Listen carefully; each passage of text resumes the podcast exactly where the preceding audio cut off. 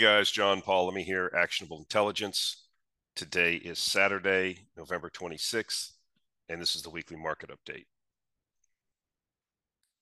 The disclaimer, anything that you hear or see on this podcast or video is not to be taken as investment advice. This is for informational purposes only. I am not a financial planner. I cannot give you individual investment advice. Please do your own due diligence. It's your money. It's your responsibility. So I'm still a little bit under the weather. I had the flu this week. This is why I hate traveling nowadays, especially like in the flu and cold season. You know, you're going through these airports and there's like all these people out there that know that they're sick and they're traveling anyways because they bought their ticket and they don't want to lose their money. So they're trying to act like they're not sick, but they're hacking and coughing and sneezing. Plus, you know, wiping their nose with their hand, and you know, it's totally gross. The planes are not cleaned properly. I mean, I'm not a germaphobe, but this is kind of what's happened the last few times I'm traveled. Maybe I have a week in, you know, I take vitamin C, I take vitamin D, you know, regardless, you know, I still seem to pick up these bugs. So if my voice is a little bit off or cough or sneeze during this, please forgive me, but that's kind of what happens, right? It's totally how it is. All right, so, you know, the oil market got smashed over the last couple of weeks, and of course, that leads to consternation and people getting upset, and what should I do, especially if you have just entered into these markets. And then you get rug pulled on the price.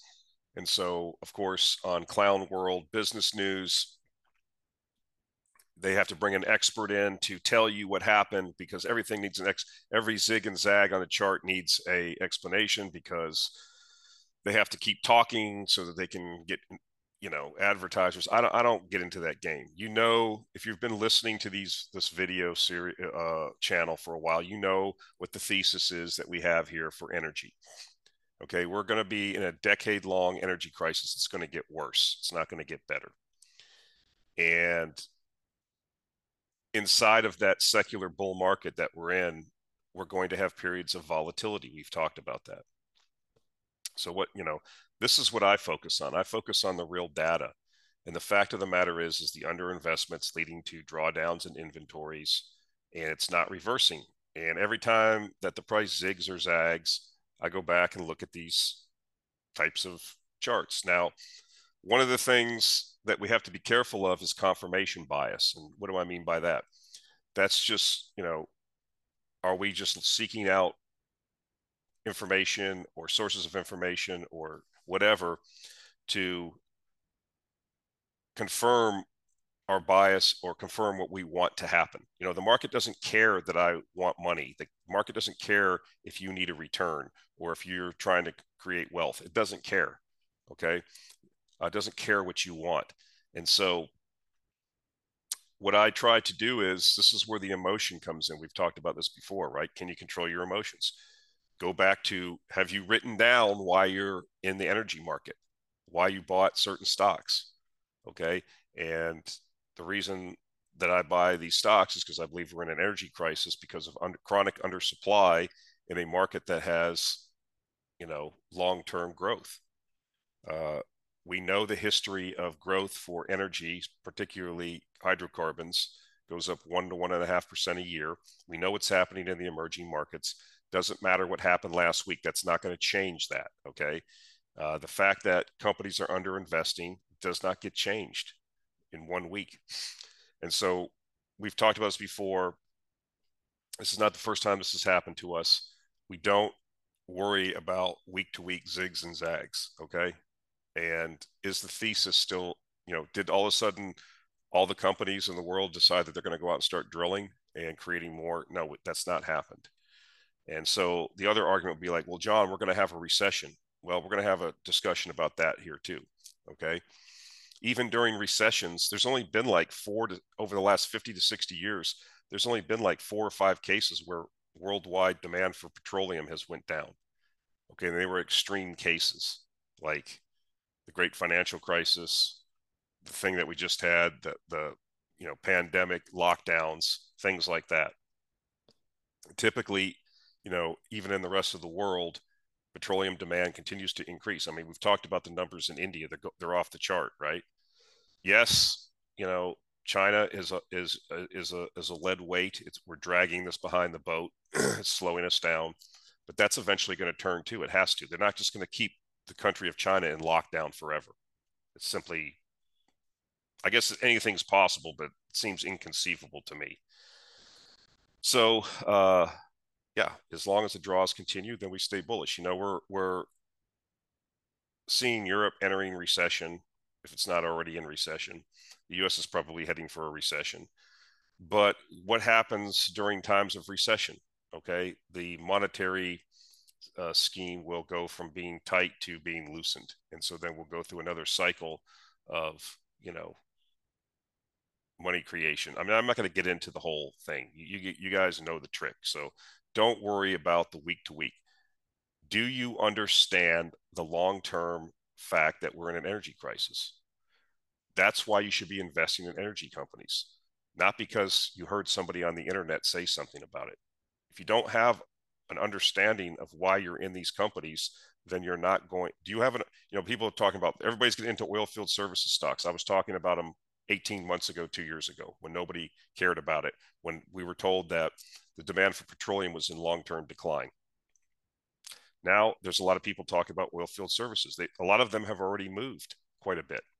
It doesn't mean there's more, not more out there, but you know, this is how we make our real money, is going to places where no one else wants to go, understanding a trend before it gets mainstream, and then getting positioned, and then waiting for the mainstream to come to us and discover, you know, the fact that there's been tremendous underinvestment for the last 10 years in the oil fields, in oil field new development. This is a new revelation all of a sudden. So I guess what I'm saying is I'm not worried about it. I know what's going to happen. Can oil drop into the 60s or 50s? Why couldn't it? Absolutely. Why not? In the short term, sentiment and liquidity drives markets. In the long term, the fundamentals drive it. So I'm not worried. That's just the only thing I want to say about it. So the other big situation is you're getting a lot of negative news out of China, perceived negative news about another delay in reopening. That's how markets taking it, with an explosion in new cases of the COOF. And here's a chart. Here's a graphic. I find it interesting. I think that, you know, the Chinese are going to open up their economy. I think they recognize the damage. I mean, are they going to keep this economy locked down over the sniffles forever? I mean, I think I've explained this before. You know, the Chinese went full bore on this thing. Xi Jinping personally, you know, put some prestige into this, his name on it. It's his policy. It's the CCP's policy. It's war against COVID, blah, blah, blah. This, you know, Communist Party, they're going to save everyone. And so the economy has suffered. They know that. So now the party Congress has ended. And all of a sudden you see like cases are exploding, right? And so you are seeing, you know, lockdowns, number of cities with daily local new cases.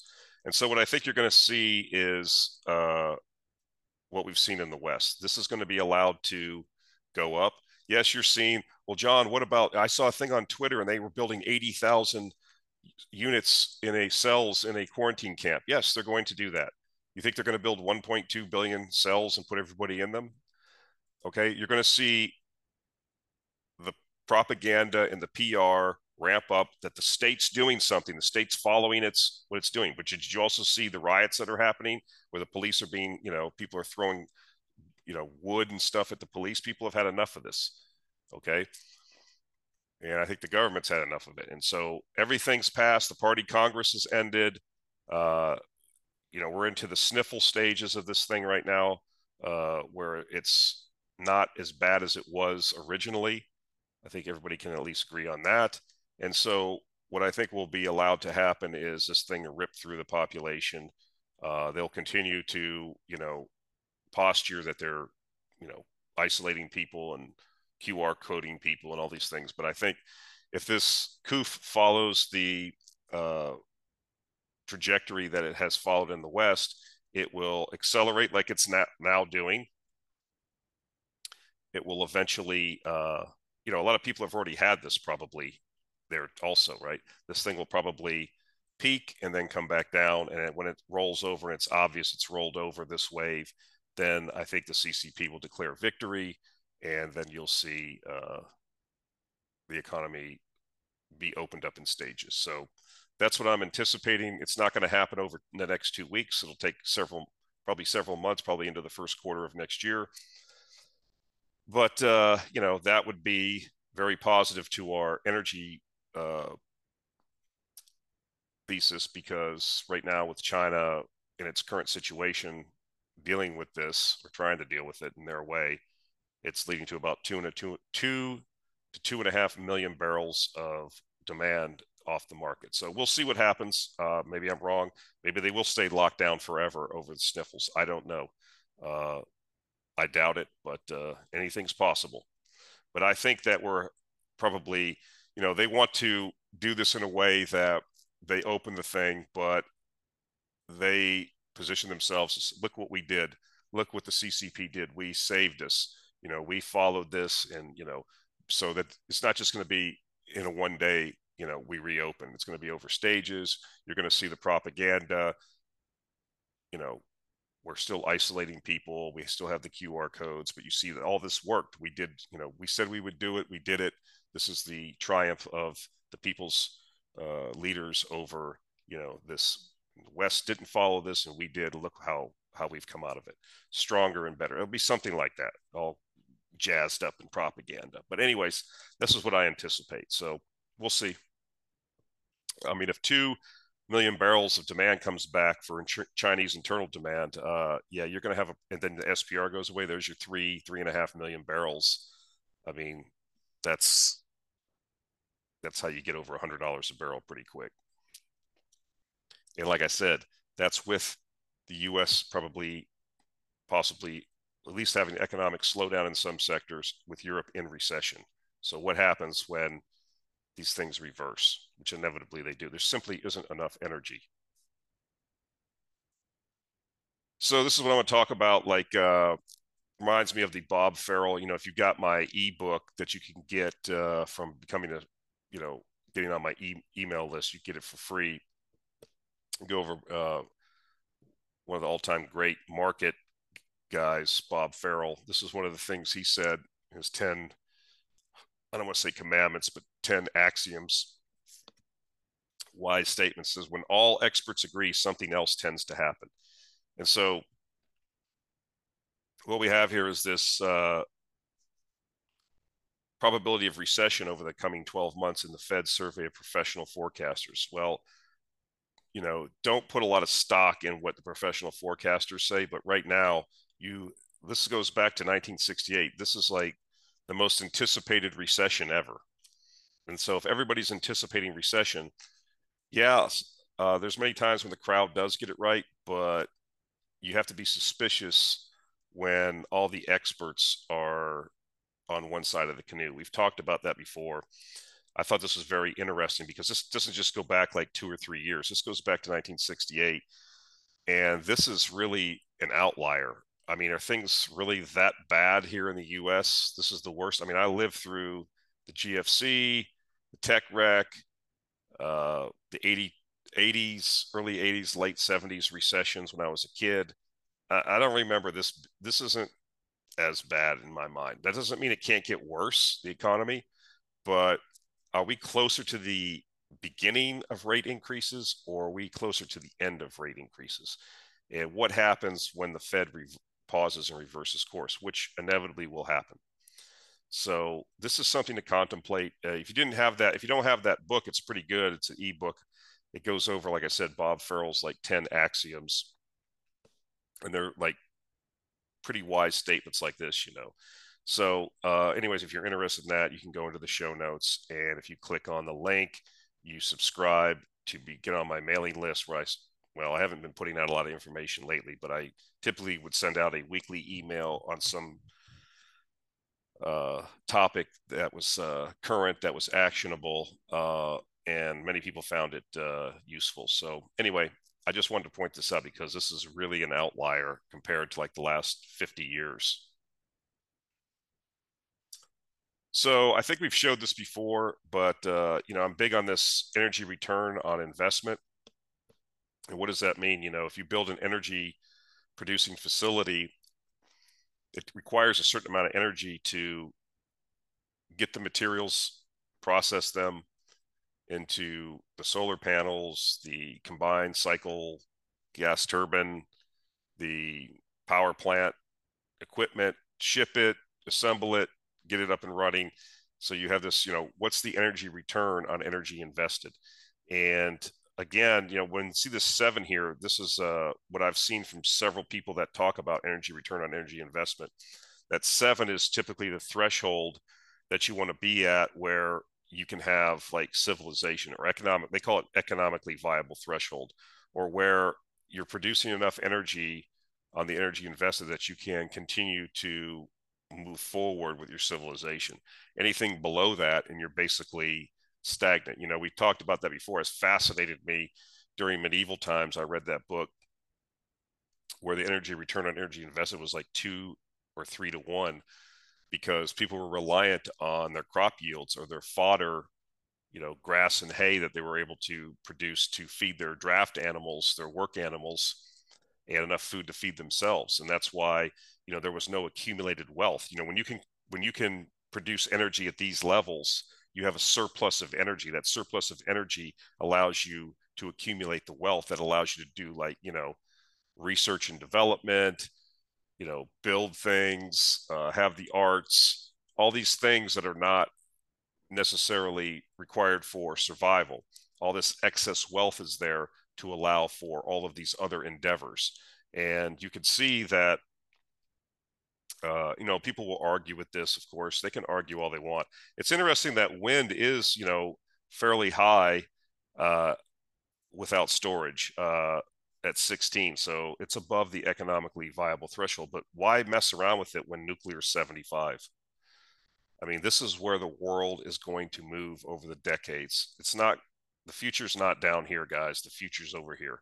There's no reason to invest money and time into this when this is available, okay? And this is why hydro is so popular. Look at the returns on hydro. But again, how many rivers can you dam? All of the rivers that are viable pretty much have been dammed up and used for this. So you see, this is the reason why we use hydrocarbons, not because we're greedy or we want to destroy the earth. It's because they have a high EROI, plus they were very easy to produce, transport, and use. And this is why we did that. But this is the future in my mind. And I think that regardless of all of the nonsense we're going through now, like I said, the realization is going to hit. And this is where we're going to end up. Because you could do so many other things with this excess energy there. I mean, I'm not going to get into it, but if you want to have a hydrogen economy, if you want to do desalination around desert areas, whatever you want to do, this is such a tremendous windfall of energy returned on energy invested, not nuclear. It's just cannot be, you know, is this, you with solar PV currently, you can't even, you're regressing. You're actually losing long-term, and, you know, you cannot maintain civilization with a 4 return when it requires 7. But they're going to try it anyway. So like I said, heads we win, tails we win more. But this is the kind of interesting. Now people say, well, where did this chart come from? Who compiled it? What were the assumptions made? Look, guys, there's plenty of information out there. Charles Hall, I've talked about it. He was the guy that came up with the concept of energy return on investment. I've put a link to the book before and previous. You can read it yourself. You can argue with him, okay? But that's, I'm convinced of it. I've been, from what I've seen from my own experiences in the energy industry, and the power of steam and, you know, nuclear power when I was in the Navy, and just the coal and thermal plants that I've been around. And then what I've seen, you know, down here on this end, there's no comparison. So that's my view, and I'm sticking to it. And that's where my thesis, that's where my money's going. So we'll see. We'll see who's right in the end. So this was a conference that they had. I'm going to put a link to the guy. It's a guy I follow on Twitter. As far as tankers, this guy is like totally talking about tankers. He puts a lot of information out. If you're on Twitter, I suggest, and you're interested in the tanker market, whether it's crude tankers or product tankers, I suggest you follow them. But they had this market outlook, and I just wanted to, I'll put a link to the thread because he goes through the slides, and it's a long thread. It's like 20, tweets, but it's worth taking a look at if you're interested. I just want to show like one of the tweets, a couple of the tweets.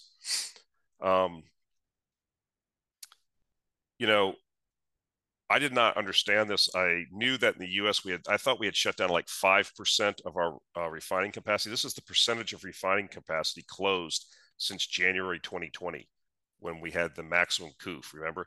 And, once you shut down these refineries, you typically are not going to reopen them, right? Because you can't just have this equipment just sitting there, not doing anything, not in cold iron, what we call cold iron, just sitting there. You have rotating machinery. You have problems where if you don't rotate the machinery, then you get problems with the bearings. It just, the weight sits on a certain one section of the bearing. All kinds of other things happen. I mean,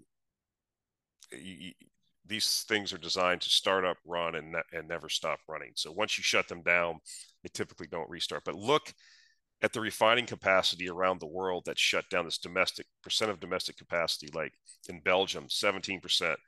Finland, 22%, 31% of the refining capacity in the UK has been taken offline since January 2020. This is amazing. I didn't realize this. So this is another situation here where you have the east first west of Suez refining capacity changes. So as we've talked about before, why are we bullish on clean tankers? Well, the demand for the refined products didn't go away. After the COOF went away, the pandemic subsided, and we've reopened. That demand for diesel, gasoline, jet fuel, what have you, is still there, or it's come back.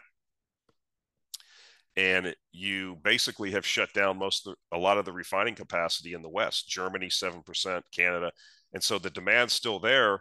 And so the most of the refining capacity that has come online or expanded has been east of the Suez Canal, right? Places like India, the Middle East, China. And so the trips that you used to have, if you were refining and getting your diesel from a refinery in the UK, and 31% of the refining capacity in the UK went away in the last 2 years, the demand for diesel and jet fuel did not go down 31%. So now you have to bring it from somewhere else. Well, we'll just bring it from Belgium. Well, their refining capacity went down. Or we'll bring it from, Portugal or Norway. All these places are shutting down their refining capacity. Or we used to get it from Russia. Okay, they would come out of the Baltic and just short trip through the Baltic and into the North Sea and then into the UK. But that's been changed now because of the sanctions. And so now the reason why you have this tremendous run in these clean tanker stocks is, or one of the reasons, is the fact that because the refining capacity is so far away now from the end user that you still have the same amount of tankers. There's virtually been no growth in new tankers because you can't just flip a switch like you can with these refineries. They flipped a switch and turned them off. And yet you can't just increase the tanker fleet to compensate. So the trips are taking longer, okay? And with the same amount of tankers, so it's a supply and demand situation. That's why you've seen rates explode and why we're in a tanker bull market, or one of the reasons why. It's not the only reason, but it's a pretty significant. But I didn't realize until I saw this really how much of the refining capacity had actually been taken offline since the pandemic. And most of this will not restart. I mean, look at this in South Africa, for example, 58% of refining capacity closed since January 2020. Now, maybe some of these restarted, I don't know. It's very possible, but I think you get the gist of what we're talking about. This, if nothing else, tells you exactly what's happening, right? East-West refining capacity changes. So the demand in the West is basically back to pre-pandemic levels, And yet the ability to meet that demand internally is not there. And so now you have to bring things from further away. No growth in the tanker fleet, higher rates. And so here we go in Germany. I mean, like I said, I put these on here not necessarily to like dunk or on these particular governments, but I want to re-emphasize and just show you that let's be completely honest, okay? The energy crisis in Europe is self-inflicted, okay?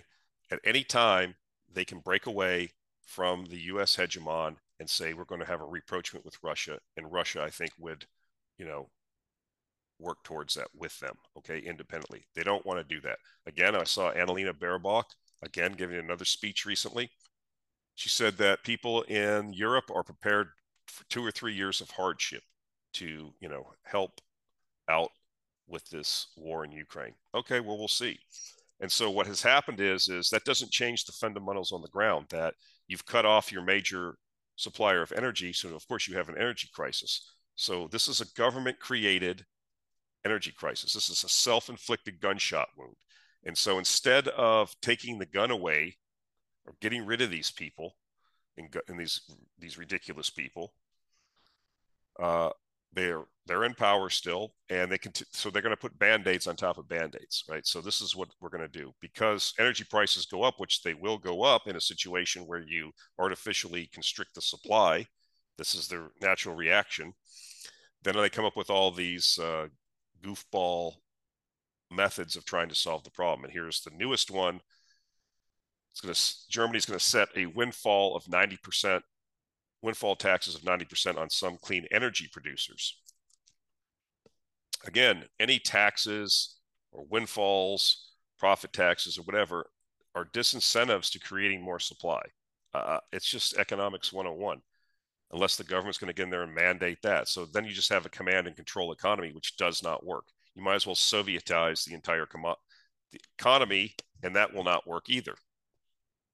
So we'll see. It says Germany has set out its plan to claw back 90% of the earnings from some clean power generators as the government seeks funding for its consumer aid package. So you've cut down the supply, and now the government's going to subsidize people's, or try to subsidize people's energy usage. I mean, you just see how like this is really like not a good idea. This is just not working well, okay? The government is planning to skim earnings above $130 a megawatt hour for solar, wind, and nuclear, according to a draft law seen by Bloomberg News. Politicians are trying to reclaim some of the profits that companies like RWE are making from high power prices. Yeah, that the government created by shutting off their major energy supplier. Again, I'm not going to make a moral judgment. Evidently, the people that are currently in charge in Europe feel like this is a moral imperative, but the only people that are really suffering are the people in Europe. It's not having the intended, it's not really working like they thought. And so, again, they're not going to off-ramp, or they're not going to, as they continue to take torpedoes under the waterline, they don't seem to understand. I mean, this is not a sophisticated political class, these Greens, okay? They're naive. They're true believers. And when you're a true believer or a fanatic, you're not going to, again, you're going to have to literally, the people are going to have to do like Sri Lanka. They're going to have to go into the European Parliament, pull these people out, and do what they need to do. That's the only way this is going to change. They're going to continue taking you down this path, okay? And, I've seen some interviews. There's this girl, Spanish girl. She goes to like Donbass, and she goes around to different countries in Europe, and she interviews people, and people are complacent. They're just like, yeah, everything's fine so far. We're a little worried, but we'll see what happens. And so far, so good, yada, yada, yada. I mean, talking about the people like in Germany and these other places, some people are nervous, but it really hasn't hit them yet. So we'll see. Maybe it won't hit them. Maybe the government can tightrope this thing and keep everything, under control. Now, it seems to be a little bit different in Eastern Germany, east part of Germany, the former communist part of Germany. They're getting a little bit more agitated than they people in West Germany, but we'll see. It says the windfall tax will be applied to electricity producers based on the fuel they use.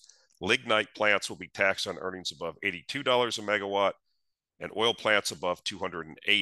The measures will apply for 10 months, backdated to start September 2022 until the end of 2023 and could be extended to the end of 2024. Well, we'll see. You know, typically when these things start, they don't usually roll them back, but we'll see what happens.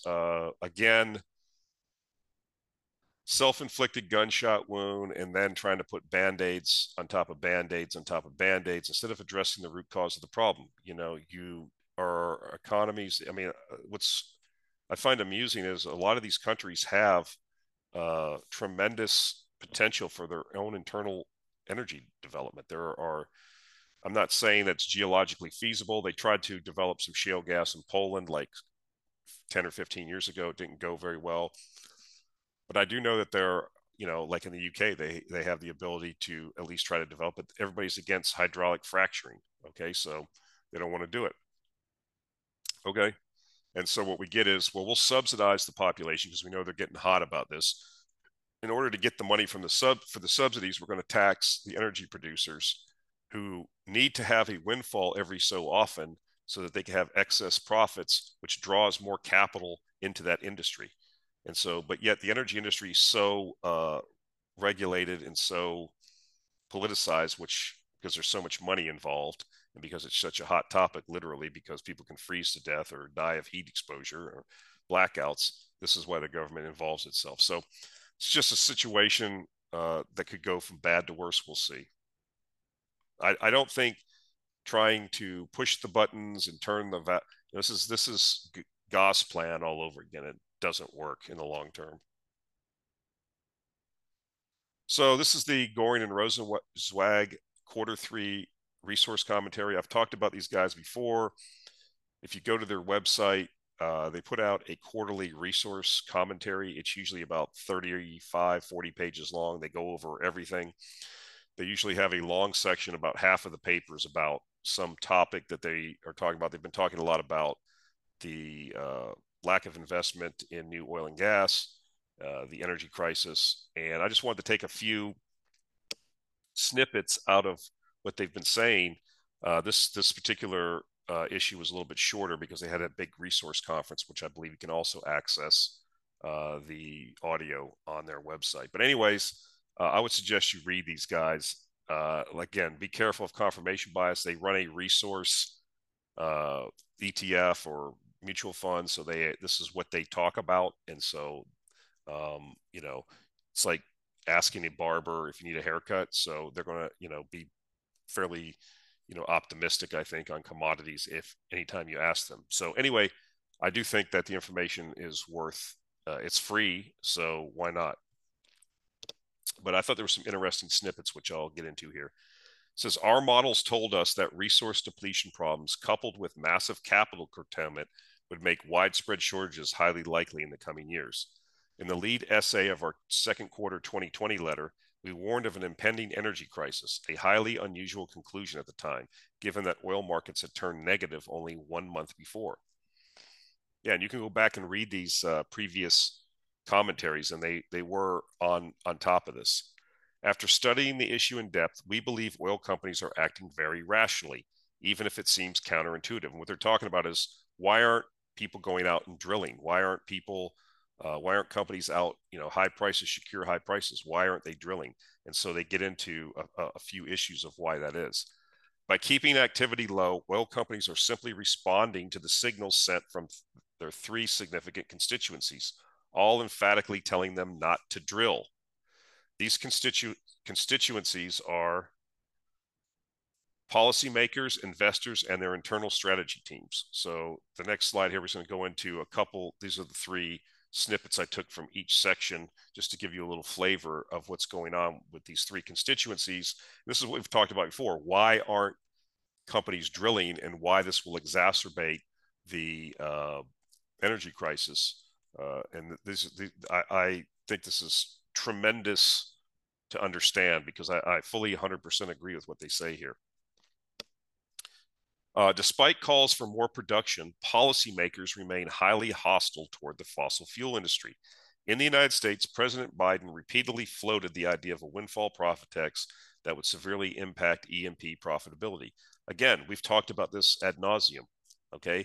The administration has no energy policy, okay, except, you know, transition, I guess, within the 4 years of their term of President Biden. And, you know, you see what they're doing everything they can to hinder development of fossil fuels. And yet on the other side, castigating, on the other side of their mouth, castigating and throwing the fossil fuel industry under the bus, telling them to invest more money or they're going to do, or threatening them. I mean, nobody's going to, and like the sections in the report go into it more in depth. I'm just giving you like high level snippets here. Again, this is the next thing that we've talked about a lot. Investors are also signaling oil companies to slow development. This claim might sound odd given energy stocks have been one of the few bright spots in the market over the last 2 years. Since January 1st, 2021, energy exploration and production companies, as measured by the XOP ETF, are up 182% compared with the S&P, which is up a mere 9%. Well, we've talked about, you know, what investors want out of these holdings now. They want cash returned to them. They want debt paid down, and then they want the excess cash returned to them. And that's what this is the second constituency that these managements are responding to. And then the third group is the internal constituencies of these companies. The last group signaling energy companies to keep development muted are their strategy teams, petroleum engineers, rig crews, and project managers. The reason is resource depletion. We have long argued that Eagle Ford and Bakken producers have drilled out most of their best wells, so production would likely plateau and decline. And so the other thing that they've talked about, they being Goehring & Rozencwajg and Josh Young at Bison Interest have talked about this too. You know, OPEC's probably at the top of the most they can produce. So you have these large producers, you know, is U.S. shale peaked? Very possibly. Has OPEC peaked? Very possibly. Has Russia peaked? Very possibly. So where does the new oil come from? Yes, Brazil seems to be ramping up a little bit, Guyana, but this is like, I was listening to a like Macro Voices episode and a guy was on there. And so Eric Townsend was asking the guy where, you know, we're depleting 6 million barrels a day of production a year, just in natural, you know, decline. So you need to find and bring online 6 million barrels. So the guy was like talking about Guyana and, well, maybe, you know, Exxon and Hess and these guys will get production up from like 300 and 400,000 barrels up to like 1 million barrels a day by, you know, 2030. And Eric's like, well, where does he, you know, every year you have resource depletion, guy. So, and he couldn't really think, well, West Africa, there's some development. I mean, there's no major development going on. We are going to be facing at some point in the relatively near future, and I say the next few years, you know, a tremendous increase in the oil price, okay? And do I think that that will bring back sufficient investment? Well, we'll see. But I really suggest you read this because it goes more in depth, and I save these things and refer to them. I'm just, you know, you have to register, they send you a link, you can get a PDF, and then, you know, you just leisurely read through this and make notes. But these guys have been fairly accurate in their calls. And again, I encourage you to take a look at it. It's a lot of the things we've been talking about here over time. You know, this is the, I like how they kind of put it into these three constituencies. They're right. We've talked about, you know, what's going on with the government policy, with investors, and internally at the oil companies. So this is really, really good stuff. And so this kind of shows you, right? You know, high prices cure high prices. This goes back to 2008. Typically, when you see a large increase in the oil price or steady, you know, we see oil above $100 a barrel for several years, you know, the rig count, rigs, you know, increased working rigs to bring more production on. But then, you know, same thing, price drops, rig count goes down, that responds, but it's not really responding like it has in the past. There's this big gap opening up now. So I guess maybe, you know, the situation could be like the oil price is going to crash, or these three components that we just talked about are, you know, stifling the new development. I suggest it's the latter. So I wanted to throw this in there. You know, everybody knows I'm a big fan of Uzbekistan. You know, the economy, it was kind of interesting. Uzbekistan really didn't lock down super hard during the COVID thing. And the economy really kind of just kept chugging along at, you know, 4, 5, 6% a year. And they're really making a lot of these changes that have been very positive. And obviously, because it's an emerging market, it's not, you know, performed as well recently because of the strong dollar, some other things, but I remain long-term bullish on the place. If it continues to make the reforms it's making, you know, the growth is going to compound over time, 5, 6% GDP, and that will have a tremendous effect on the companies operating there and the wealth creation that's going on in the country. I mean, Uzbekistan's tremendously endowed with a lot of resources now that are very high in demand, i.e. copper, gas, natural gas, and uranium.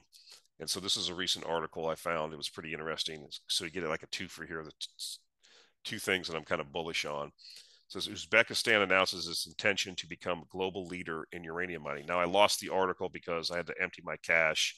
I would like to put a link to it because it was a really long article. It was pretty good, well researched, that talked about how they're going to get from their current production to where they want to go by 2030. It says Uzbekistan is going to double its uranium production to 7,100 tons by 2030. To achieve this ambitious goal, the country has already allowed its public company to publish statistical data about uranium reserves and output with no limitations.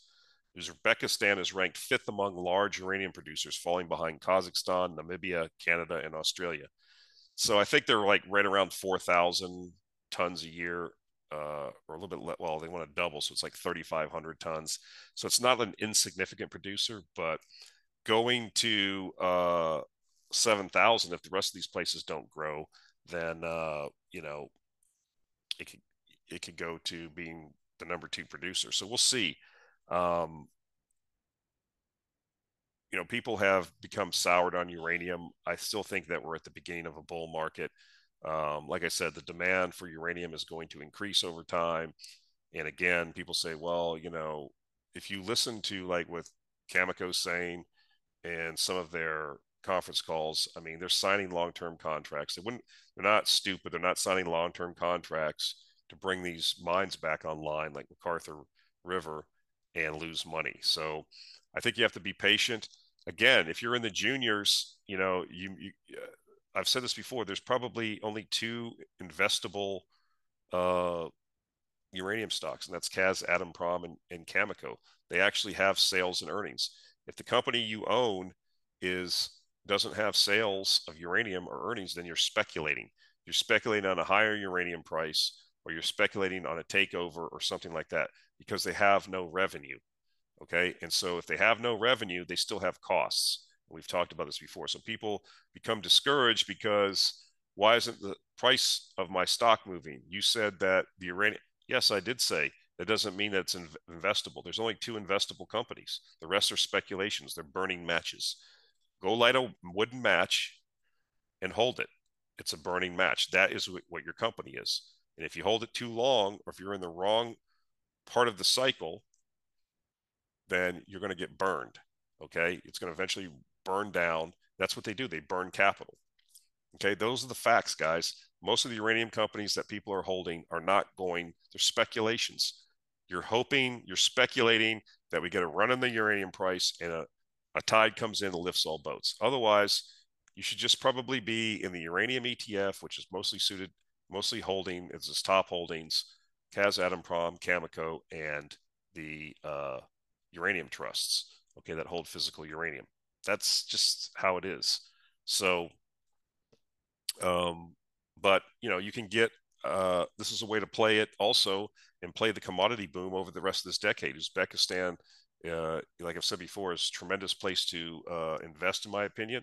It's not Singapore. So, you know, anything can happen there. That, you know, we had some political situation there a few months ago, but it calmed down. But, you know, they're moving in the right direction. And all the indications are for me that They're going to keep proceeding with their economic reforms. And the history of countries that pursue free market economic reforms, especially coming out of to almost like several years ago of like almost a pseudo North Korea situation. I mean, there was a time even up till recently, like a year or so ago, or maybe even more recent than that, you know, where you were forced to go into the fields and pick cotton. You know, here in Texas, we don't pick cotton by hand. We have machines that do that. But this place is so capital starved, they used to have this time where people would go into the fields as their patriotic duty and pick cotton.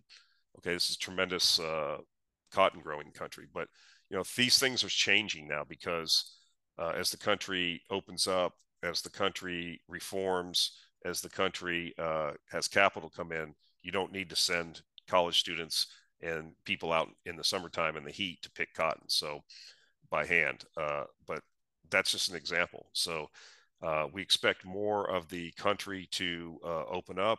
The reforms are going to see several state-owned enterprises are going to list shares publicly. And I think that as, you know, like I said, this thing grew right through the pandemic and didn't go super crazy on lockdowns and things like that. Plus, it's now being recognized as one of the top tourist places in the world. So you're going to, it just really has a lot of things going for it. It has a lot of tailwinds. So this is just another one in my view. So I want to finish up here with a couple things that most people don't like talking about, but I'm going to talk about it anyways.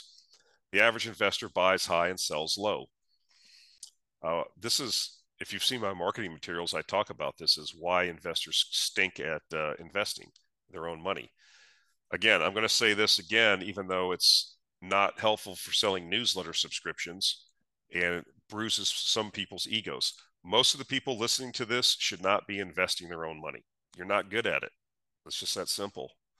And you shouldn't be doing it. What you should do is focus on your career and increasing your ability to earn money, and then put money into a tax advantage account, an IRA or a 401k, something like this, and buy the cheapest S&P 500 fund or world index fund that you can find and just put money into it year after year and forget about it. Don't try to pick individual stocks. Most people are not good at it. They can't do it. And then you shouldn't buy and sell these mutual funds or ETFs that you get into inside your IRA or 401k. Just put the same money in. Don't even look at it. That's what most people should do. Okay. Now, the financial industry doesn't want to tell you that because then they don't get the fees and the commissions that they get from people trading all the time. But this is the historical truth for most people. And so here we go. You know, average return of the S&P 500 is 12%. I'm sure that's with dividends reinvested. Average return of stock mutual funds, 9%. And that's because of fees and the fact that active investors, even professionals, underperform the market averages over the long term. And the average return of holders of these funds, 4%. Why? Because they try to trade. Okay, they get caught up. Well, they said there's going to be a recession. I should sell my stocks. They said there's going to be a boom. I'm going to buy stocks. And so if you're following Clown World Financial News, which is most people is what they're following, okay, you're going to get all emotionally revved up to buy high and sell low, okay? Or when you're at Thanksgiving dinner or Christmas and your goofy brother-in-law is there bragging about some biotech stock, and you're thinking to yourself, this guy's a moron. He's wearing the pants from one jacket and the or pants from one suit and the jacket from another suit. And you think, well, he's bragging how much money, why can't I do that? And so you go and open yourself an account and you can trade everything from this phone. It's a video game and makes it easy for you to, you know, allow your emotional state to drive your investment decisions, which lead to people losing money. Again, I'll bring this up. I think it's fascinating that Peter Lynch, who's one of the greatest investors of all time, he had one of the greatest runs. Now, it was in the time of a historical bull market, but regardless, he ran the Fidelity Magellan Fund. And I think I've talked about this before.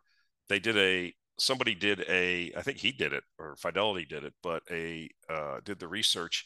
And the majority of people, even though he had this like compounded 24% a year for like 10 years, okay, or longer, Most of the people in the Fidelity Magellan Fund did not have those returns, because what did they do?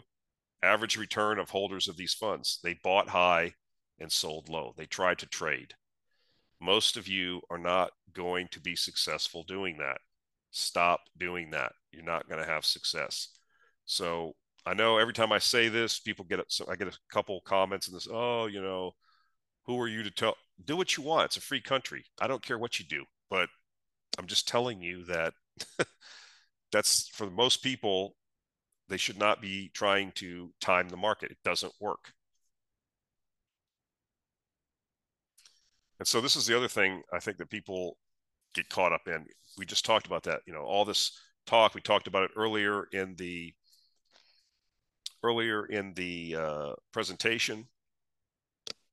And, you know, everybody's, you know, the biggest, most anticipated recession of all time that's supposedly going to hit the U.S. And Bob Farrell's wise statement that when everybody agrees on something, most likely something else will happen. You know, and then people think, well, if we're going to have a recession, the stock market, you know, I see these people on Twitter, we're going to have a stock market crash on Monday. How do they know that? And really, this is the historical frequency of market declines. Now, I'm not going to talk about the center section. This came off of another presentation. I don't want to get into this. Just focus on the far left column and the far right column. The historical frequency for a 10% drop is every 11 months.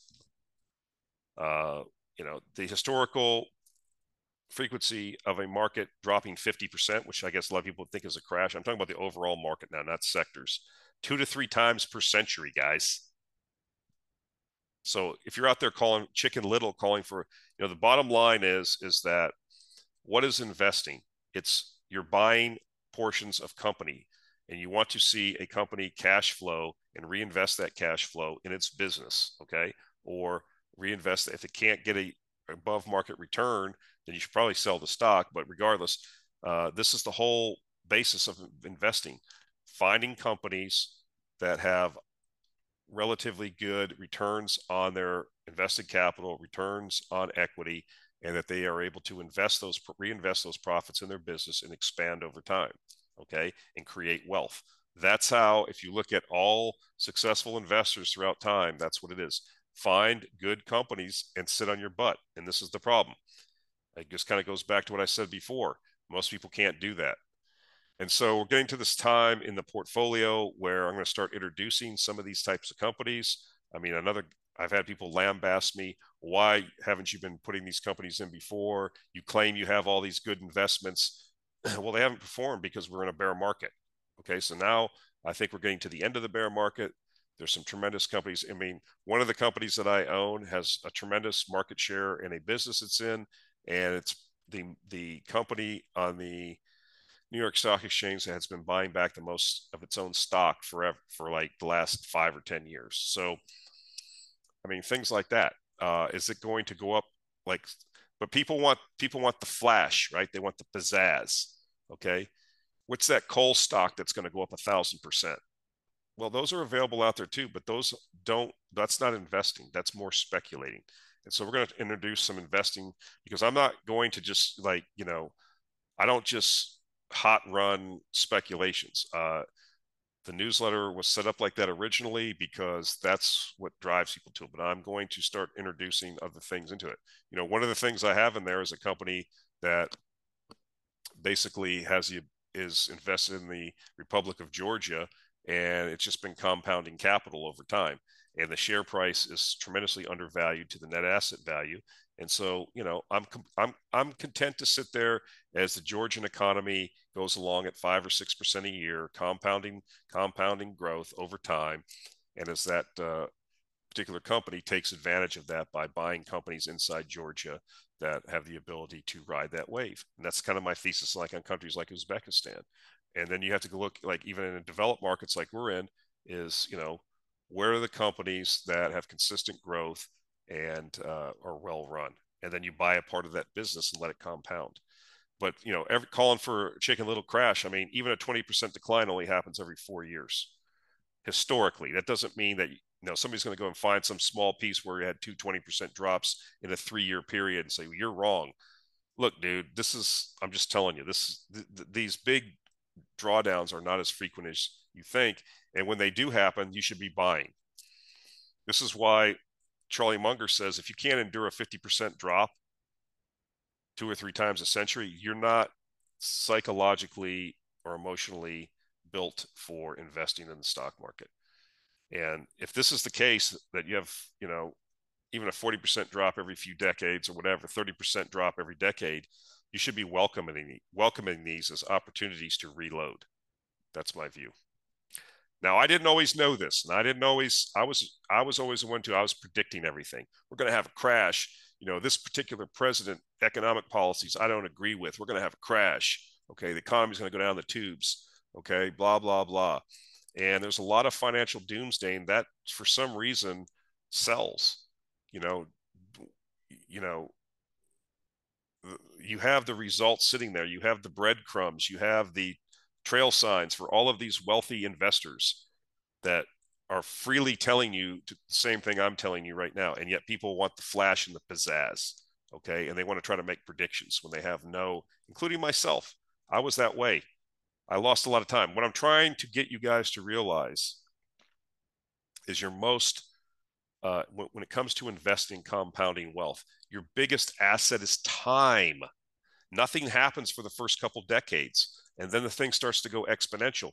But if you burn up 2 decades trying to time the market, trying to play around on your phone and thinking you're some economic expert that's going to predict the next crash and trading in and out, you're giving up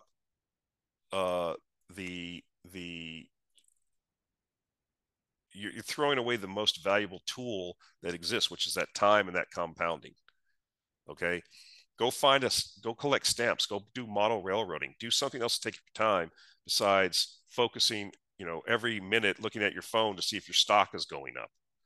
You know, I've got people that I've talked about this, that are friends of mine, and, you know, say, hey, can you tell me, like, you know, blah, blah, blah, this coal stock you were talking about on your video.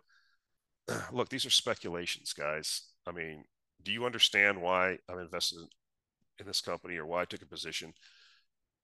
It's a cyclical business. It will rise and then it will fall. Here's the record. Here's what happens. You have to understand that. But here's this other company that compounds, you know, has return on equity 18% or whatever, consistently makes money, has a great little business, takes that the profits and cash flows and reinvests in its business because it has the ability to grow, and you know, it compounds over time, but it's slow and it's steady, and nobody wants that. Like I said, people want that flash, they want that shiny object. All right, so I'm not going to keep repeating myself, but I thought this was interesting. This is something to keep in mind, because these big crashes don't happen like you think they do. And like I said, go back to Charlie Munger, what he says. Even if you have a 50% fall in the market, which only happens 2 or 3 times per century, that's not even, that's more than your lifetime for the most part. So you might see 1 or 2 of these things. You should be buying, and they always resolve. They end up being nondescript wiggle on a long-term chart. That's what ends up happening. But are you emotionally prepared for that? All right, guys, that's it for this week. Appreciate you listening. Wanted to get this one in, and so we got it in. Like I said, we'll talk to you next week.